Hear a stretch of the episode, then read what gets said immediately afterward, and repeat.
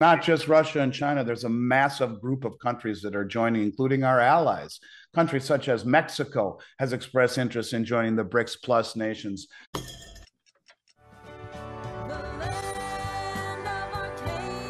Well, hello there, my friends. Chris Marcus here with you for Arcadia Economics. Glad to be back on the air after a week. We had a YouTube strike for a video we made last year about a medical condition that's been going around the last couple of years that in uh, light of policies that exist on YouTube, we will leave nameless, although good to have Andy Schectman back on the show. Andy was actually on vacation last week, getting a well-deserved break. So Andy, it's great to have you back in here. And how are you doing today? Great to see you, Chris. Good to be back, buddy. Thanks for having me. Yeah, Happy good, Valentine's uh, Day. Thank you. As we are recording on Tuesday, shortly after the CPI report has come out, and had a good break last week. And I, I hear you got out to do a little skiing and uh, get some well-deserved relaxation in there. Yeah, it was great. Uh, snow in Colorado, the best snow they've had in 50 years. It was truly incredible. Had best skiing I've ever done in my life. So, any of you uh, able to get out to Colorado, you'll be very pleasantly, pleasantly surprised at the most incredible conditions they've had in five decades, according to the locals. Well, glad you got a good break there, and uh, it's interesting. Certainly, we're both in some warm, sunny parts of the world, and almost forget how still quite wintry and cold in many other places. So, hope everyone is doing well out there.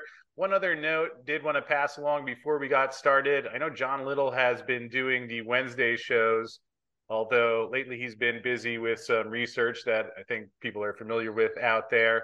So, at least for now, we are going to go back to the regular Wednesday schedule. Andy will probably have you on Tuesdays going forward, but either case, just wanted to pass that along and with that said, um, before we dig into the premiums and availability of silver that is going on out there, did want to get your take. Again, we're recording on Tuesday, about 10:30 Eastern time, and we did have the CPI come out.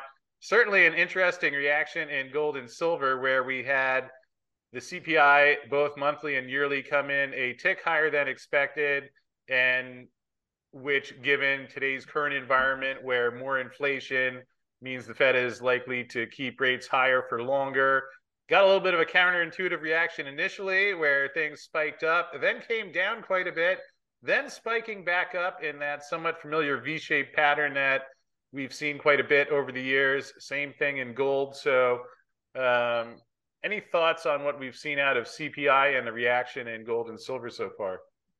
That market that that market reaction reminds me of the way that most of us feel about our government these days a lack of trust.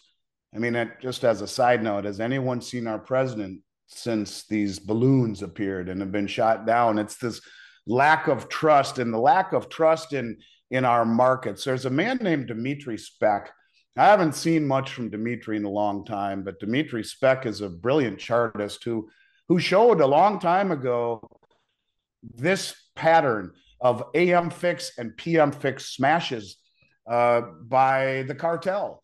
Uh, at the PM fix in London and the AM fix in London, roughly two o'clock in the morning Eastern time. And then, right as we're heading into New York, leaving London, this is this typical pattern of, of smashing down the price of gold and silver. This is not how markets behave. In fact, Dimitri did a wonderful chart that I used to use in my presentations where he took 10 years worth of market data and stuffed it into one chart. And what you see in that chart is bang at the AM fix and bang at the PM fix as it heads into uh, into New York, leaving London. There it is, right there. And that chart then moves all the way up as we head back to Asia, and it starts all over again. This is a chart that, as far as I'm concerned, explains a lot of the counterintuitive nature and reeks of desperation. Now, back then, 1993 to 2012, this was an easy pattern to pull off if you are the cartel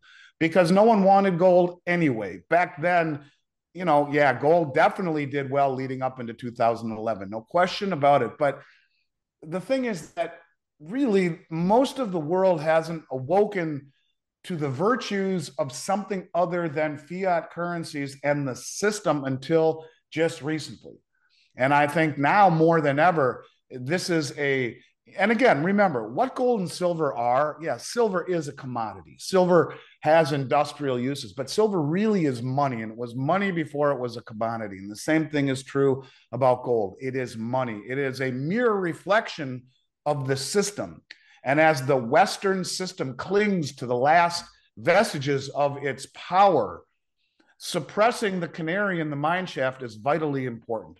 So inflation goes up today. You see a spike right there, right before the PM fix, because the you know the, the people who thought they'd outsmart the market figured, well, inflation's got to be up. The numbers are pointing up. Let's jump in while we can, and then bang, they smash it down right into Dimitri Speck's V shape right there. This is exactly what we've been seeing for a very long time.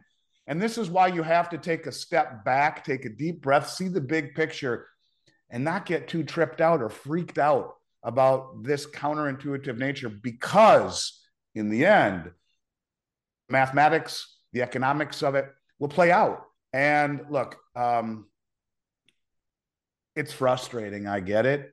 But I think we live in a world that is spinning so far out of control, and we're seeing such a huge, huge growing chorus of countries around the world coalescing together against this type of manipulation, hypocrisy, um, hege- hegemony.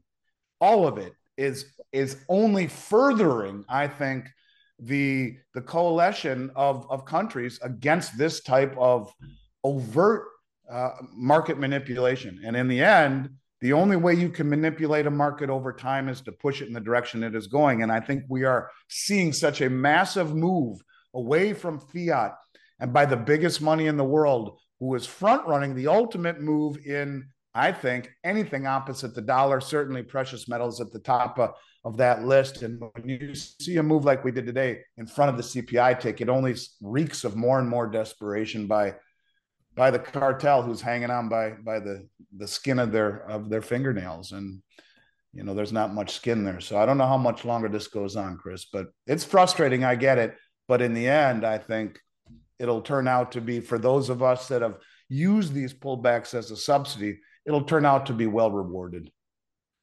Well i think so. And especially uh, you mentioned obviously silver has the industrial component and I don't know if we've gotten any reports yet on how much silver goes into your average UFO that's flying around out there and getting shot down. Although that that was certainly the part that led me to silver even more so to, as as opposed to gold, where so much of it being consumed. And Andy, you've talked about the big picture and taking a step back from the day to day quite a bit. You've done a presentation at a bunch of the conferences in the last year and talked about it on a variety of different podcasts, and including Robert Kiyosaki, who's a big fan of that guy, Andy Schectman. Uh, what would you say at this point? I mean, we've talked about this quite a bit, but what would you say is the big picture at this point that in terms of gold and silver and and how you're looking at that? I think the big picture centers around the loss of the petrodollar status. And the the BRICS nations, the Shanghai Cooperation Organization, the Belt Road Initiative amount to close to 85% of human population.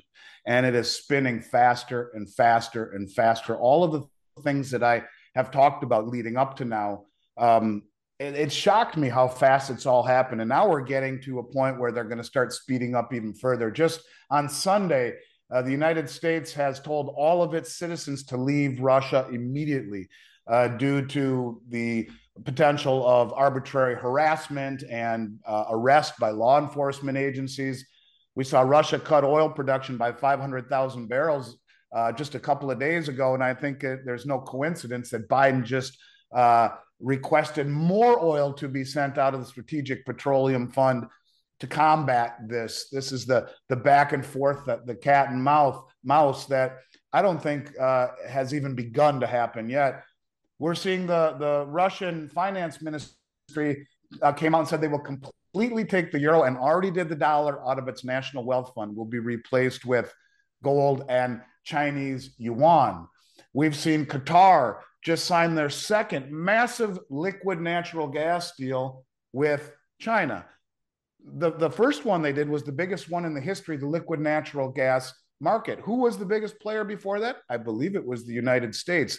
These countries are all distancing themselves from doing business with or or or trading in, in US dollars. And it's continuing over and over and over every single day. Russia and Iran just signed an interbank deal transfer program. This is similar to the Chinese M Bridge, uh, M as in Minnesota, uh, where these countries, because remember, the Bank of International Settlements, before we see this final coalition of the BRICS, uh, they've we've been told that every country has to have their central bank digital currency. So the M Bridge was designed between the United Arab Emirates and China for cross-border payment using central bank digital currencies that sidesteps the SWIFT system. Now we see Russia and, and Iran doing it. And you know, you got I don't know 106 banks in in the uh, Iran system and, and over 50 or, or, in the Russian system and over 50 some banks in the Iranian system. They're all joining together right now to fight against the Western hypocrisy and and the Western uh, um, uh, homogeny. And I, and I just think this is something that we'll see continue and really accelerate. Just looking over the last couple days for stories that fit this narrative, we see Egypt's gold reserves increasing by 33% last year. On a per capita basis, that's the third largest in the world. Turkey, our ally, they just uh, joined the BRICS nations. They bought more gold than anyone in the world last year. South Sudan suspends the use of dollars for for all commercial contracts. It has to be signed in the local currency. We see China accumulating gold for the third straight month in January, bought 15 tons in January, 32 months in December, and 30 tons in November. They tell us they have 2,025 tons, yet, according to Alasdair Macleod, that would be somewhere in the neighborhood of 15 times under what he believes they have, close to to eight times what the U.S. Propose, uh, supposedly has at Fort Knox, albeit that hasn't been audited in over 50 years. It goes on and on and on. And I think the biggest thing is that the central banks appear to be massively de dollarizing, and it's almost as if they're preparing for war. Listen to this war chest that JP Morgan just told us that China holds. He says they say they currently hold 80% of the global copper inventories. And you've been hearing a lot about copper disappearing. 70% of the corn inventories, 51% of wheat, 46% of soybeans, 70% of crude oil, and 20% of global aluminum inventories. If you look at the numbers on the um, London Metals Exchange, their aluminum inventories, if I'm not mistaken, dropped by over 70% last year. And they're saying, JP is saying that China holds 20% of the global aluminum inventories. This is a war chest.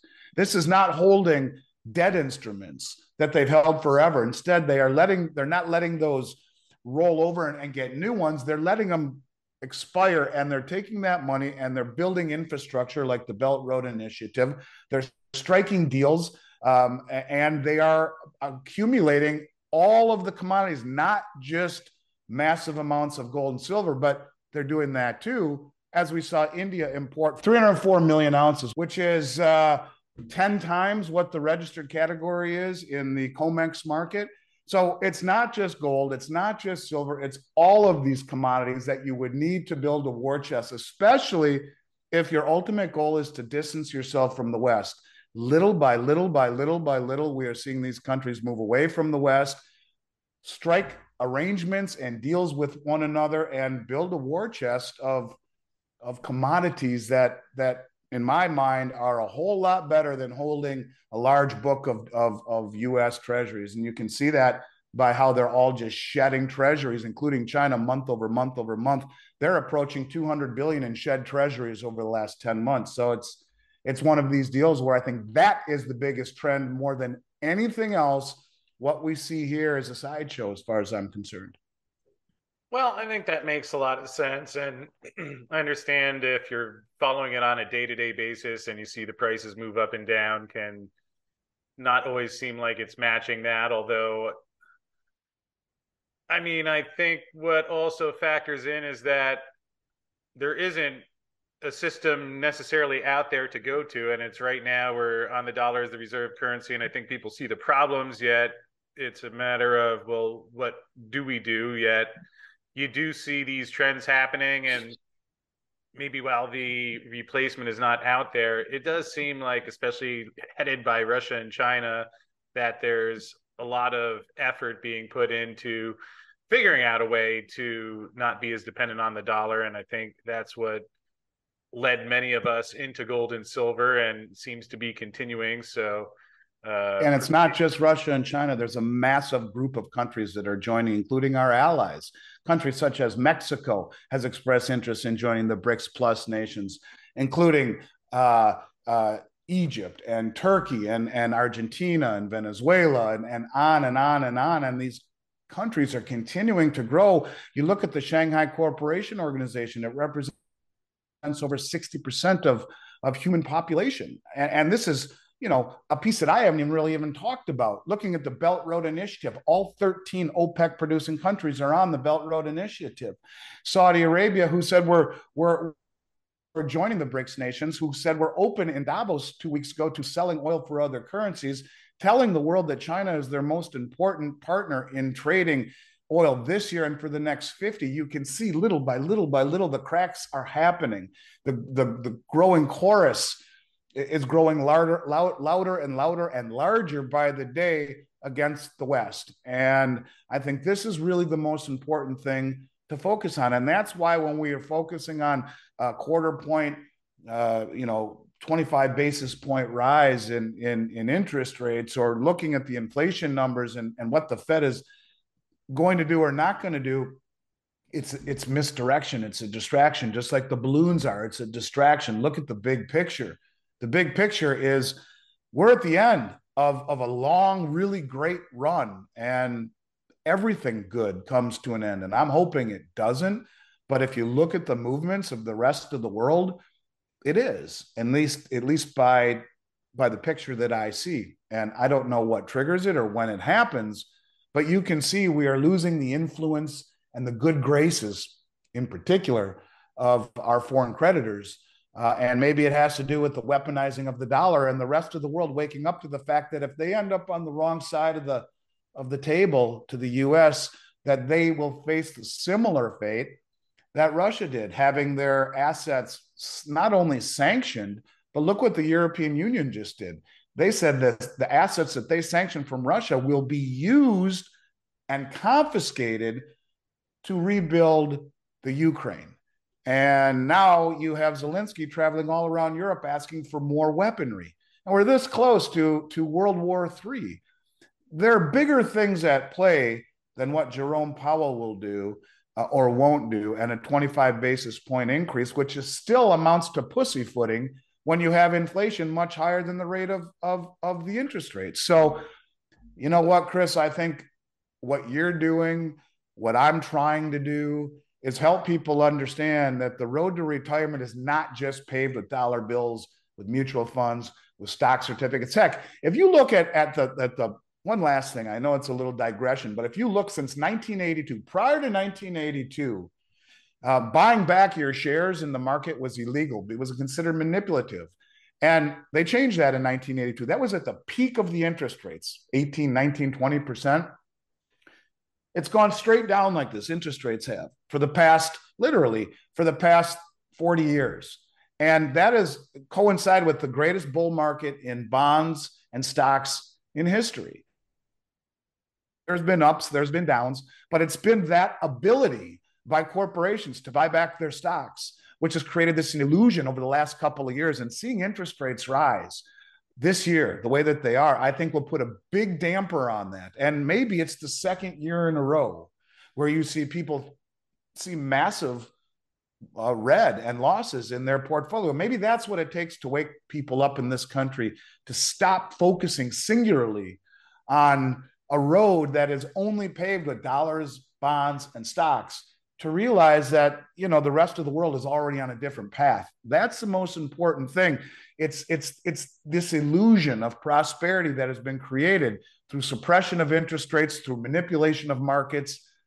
And i think we've outlived the good graces of our foreign creditors because of behavior like this because of behavior like Dimitri uh, Speck has outlined, where you see the markets counterintuitively getting smashed prior to news that should make them go up.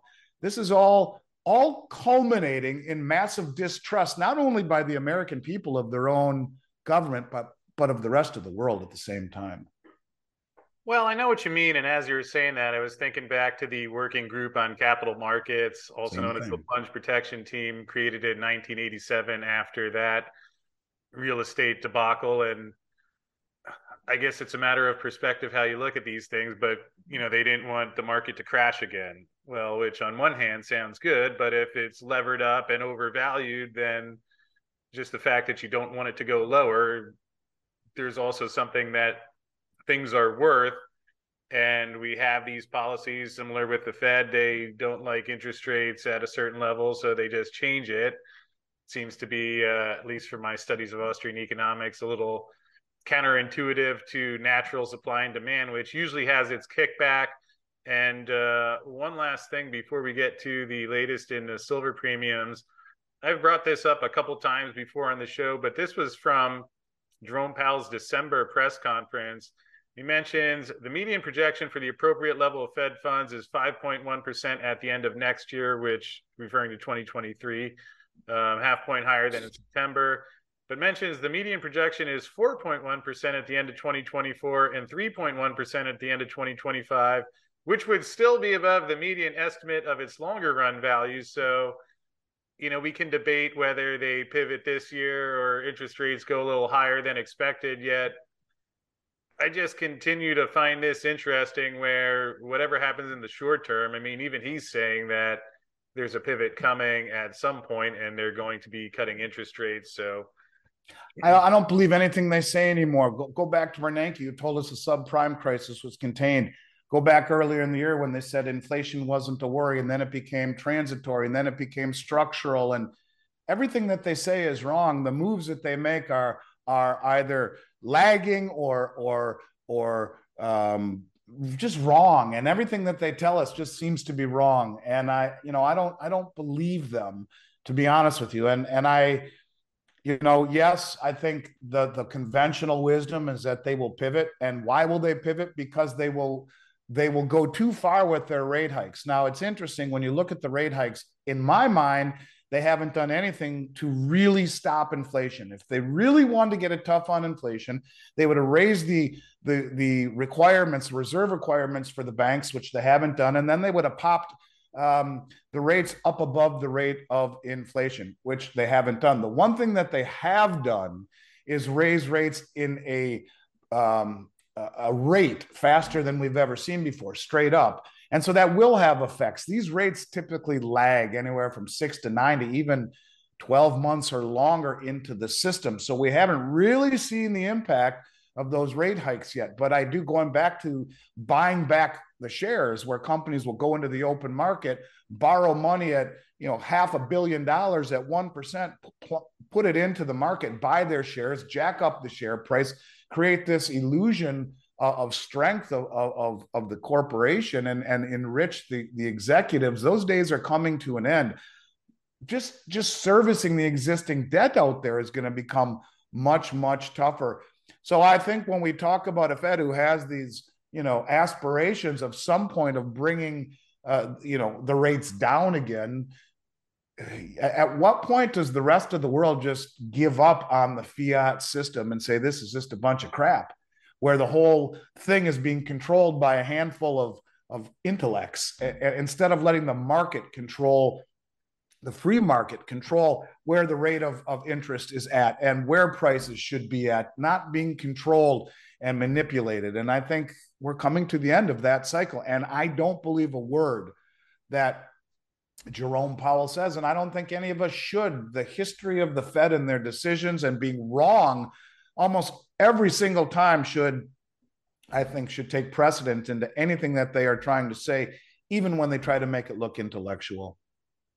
Well, I hear you, and it is interesting when you think back about inflation was going to be transitory, uh, subprime contained, and everything else. And you know, I try and give some of these guys the benefit of a doubt sometimes, although, like you said, there's been people pointing out some of the flaws in these things that continue to manifest. So, uh, with that said, though, Andy, could you give us an update on the premium levels, which, uh, especially for silver, obviously they came down a bit starting the year, and last we talked, they had been rising slightly. But how's everything looking there, as well as product availability? You know, one of the things that the price management is really adept at doing is knocking the wind out of the people who are are thinking about buying precious metals or the people who are new to the market. For people like you and I, we've seen this. When I mentioned Dimitri Speck, bang, you popped up that that chart. I didn't mention that prior to our conversation. You understand this. People who've been following you understand this. And you and I had a great talk last night offline and I think it weighs on both of us how the counterintuitive nature is is is maddening in many respects. It's it's much worse for people who are not used to this type of behavior. Most of us believe that we live in a world of free markets. And it's easy to believe that when you see what most of us have been invested in, that being stocks and bonds, have enjoyed a 40 year bull market but the funny thing is, is that they ignore the fact that that was largely manipulated as well to create a perception, an illusion of wealth with low interest rates and easy money and conditions that would foster these types of rallies. They're not looking at the other side of the equation. Gold and silver are the canary in the mine shaft. And what it has done, what the counterintuitive price action has done has, I think, knocked the wind out of a good deal of the people who are in this market or were thinking about being in this market, creating an environment where it's the best price and premium and availability I have seen in over three years. What does that mean? I don't know exactly what that means going forward. Simply to tell you that I haven't seen the availability or the price uh, or with the exception of the American made product, that's a whole different discussion. But it, it's as good of a, of a value and availability as we've seen in, in since the beginning of 2020. And it came out of nowhere. And um, it's befuddling, to be honest with you. But if, if you're thinking of protecting yourself from all of the craziness you see around you. If you realize that the biggest money in the world has been doing this for three years has been accumulating precious metals has been de-dollarizing when you realize that 85% of the world that is joining together 85% of human population these are the countries that are accumulating all the gold and silver and they're using price suppression to do so. At some point i would hope that the west wises up and does what China and Russia are doing. China and Russia are begging their citizens to buy gold and silver. Russia just removed a 20% VAT tax recently so that their, their, their, their citizens could own gold and silver because they're being honest with them. Ours are not, and they're leading us into a fire. And right in front of you is the best availability and pricing that we've seen in three years when the rest of the world is telling their people and their governments to load up on this stuff and get away from the dollars, who's going to win? I don't know. I guess only the history books will tell us. But honest to God, I believe it is the best value we've seen truly, um, unequivocally in over three years. So it, product is is uh, available. Premiums are steady. They're not falling. They're not going up too much, except on the American Eagles, which is just befuddling. And I think it's uh, it's one of these deals where whatever it whatever flips the switch and makes people wake up, it can change in the blink of an eye. But right now, it, it's great. The special that I'm going to offer your listeners and your listeners only for the next 72 hours will be the best price that I've offered anyone, anyone since before the pandemic, going back to 2019 and before. And uh, I haven't said that once in over three years. All right. And uh, something you mentioned in there with the VAT taxes in Russia actually does remind me of how we've seen several states move towards uh, removing the sales tax or the gains tax on metals. So interesting, perhaps not at a federal level yet, but seeing that a bit on the state level. And Andy, before we wrap up, one question I did have that came in was about the face values on some of the sovereign coins in the U.S. Where do those come from? Why, what what function do they actually serve? Uh, someone that uh, we have a big fan, Jake, out there who was curious about that, and I was wondering if you could comment on that. Yeah, it, it really is one of these questions I don't think anyone really has an answer to, other than the gold that is held on the books. You know, one of the things that that is weird is if you go to, like, for example, look at the gold held in Europe, it's all on the books at $35 an ounce. That was the Bretton Woods agreement that the countries could exchange their gold for uh, or their dollars for gold at a fixed rate of $35 an ounce. And ironically enough, it's all held in something called the revaluation account. Don't know why exactly they call it the revaluation account. But if they wanted to revalue it uh, against their liabilities, which coincidentally, accounting laws don't allow them to do that at this point, these international accounting laws. But if they were to change that and value gold at 1800 or maybe even as as Roosevelt did, jack the price up or devalue the currency, and revalue it at much higher, all of these countries that are that, that are way in the red could find themselves solvent, could find their their liabilities um, uh, taken care of by their assets on their balance sheet by revaluing gold. In the case of the U.S., it's at forty-two dollars and twenty-two cents an ounce. That is the official price of gold, still on the books today for the U.S. So why is the one ounce gold coin fifty dollar face value? I don't know. I mean, it's eerily similar when you think about what Roosevelt did. He paid everyone instead of $20 on the $20 gold coin, the picture right behind me. I believe he paid everyone like $20 and 60 cents or somewhere in that neighborhood, and then immediately revalued uh, or devalued the dollar by 40% against gold. Could that be what this is all about? I certainly hope not. I don't think it is, but it doesn't make sense why a one ounce gold coin is $50. Same thing true with the Canadian maple leaf, $50. The half ounce is 25, I believe. The quarter ounce is 10. The one tenth ounce is five. It's a good question. I don't really know it. It doesn't make a lot of sense to me. Um, and the $1 silver coin, the American Eagle, $1. You know, you got people out there who will tell you this is what they're going to do if they reintroduce gold as money, there'll be a reset. The $50 gold coin will be worth $50. I mean, is that going to happen? I doubt it. Is it trivial? Don't know. It's a good question, one that I'll try to dig into more by the time we talk next week. I'll try to have a more definitive answer. But I've never really figured that one out, and I've never really dug too deep into it, other than to say the official price of gold on the books right now is 42.22 an ounce. Well, could be paving the way for that trillion dollar platinum coin we continued here uh, speculation about, which is just mind boggling that that even uh, enters the conversation. Yet, in either case, uh, appreciate everything you shared there. And um, if people are interested in buying or selling silver or gold, um, anything in terms of a special this week that that you could mention. I'm going to offer your listeners and only your listeners, and I know there's some spillover and this will get out there, but for the next 72 hours from the time you post this, and I'm saving them for Arcadia listeners only, I have somewhere in the neighborhood of four or 500 kilo bars by JBR, JBR kilo bars that I'm going to offer your listeners at $1.99 over. That's a dollar cheaper than I've sold them for per ounce uh, for three years. And most of the time, it's been much, much, much higher.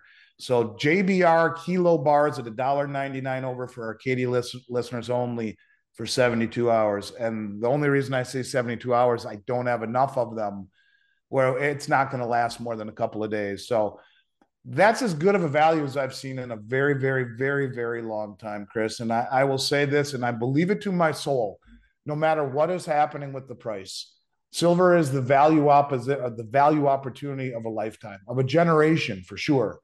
And um, I don't think that you could find a better place to put your money in times of all this uncertainty. I do every two weeks. I have for for 34 years. I've never missed a two week period, and for the last probably two years, 99% of what I have purchased has been silver in my soul, in my heart. I know it is the right the right place to be.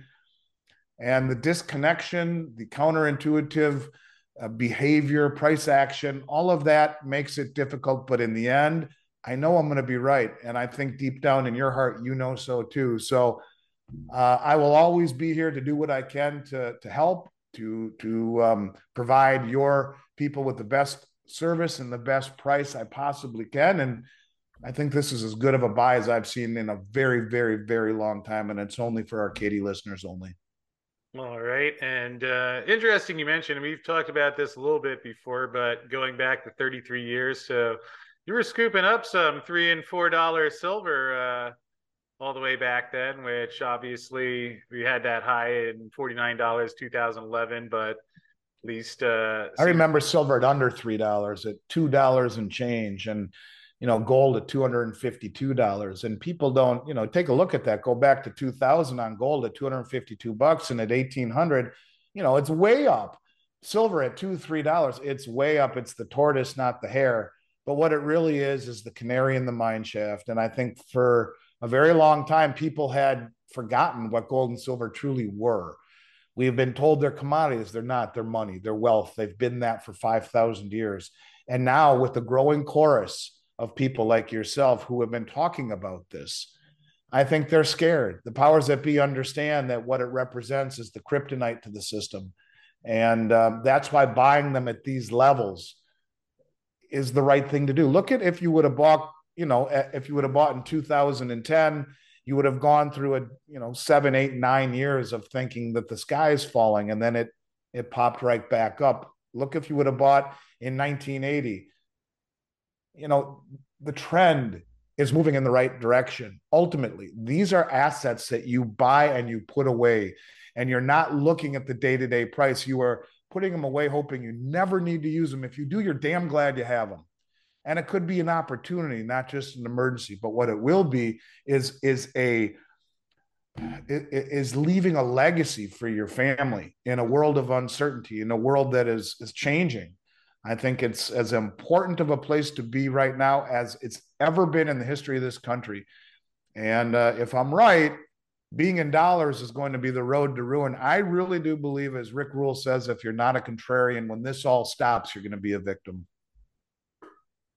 Well, appreciate everything you shared there. Again, if people have questions or uh, want pricing, you can contact Arcadia at milesfranklin.com and Andy, thanks again. Uh, certainly a lot we covered today. So making up for I will be back with some info on the $50 face value. And I will, if it kills me, I'll figure out what it's all about next week and we'll talk about it. But uh, in the meantime, you stay well. Have a happy Valentine's Day and uh, to you and everyone out there. And look forward to talking to you next week, buddy. I appreciate that. And I'll see you then. Take care.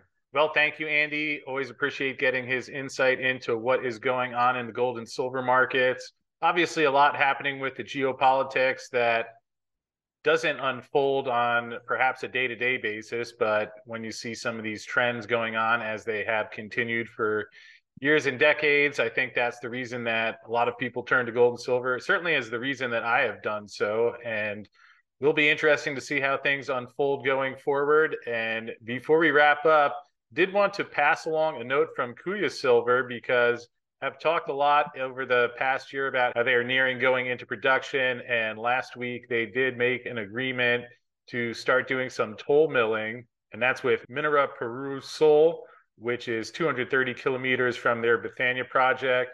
Note from David Stein here mentioning that the toll milling agreement will allow Kuya to begin processing material from the Bethania project in 2023, similar to how the mine has operated in the past. And this is an initial processing step that should be helpful in reducing operational risk as they look to develop their own plant on site. It is a non exclusive agreement, so still leaves them with plenty of options as they begin to move things into production later this year. So just wanted to pass that along. And with that said, we'll wrap up for today. But thanks as always for tuning in, and I will see you again tomorrow.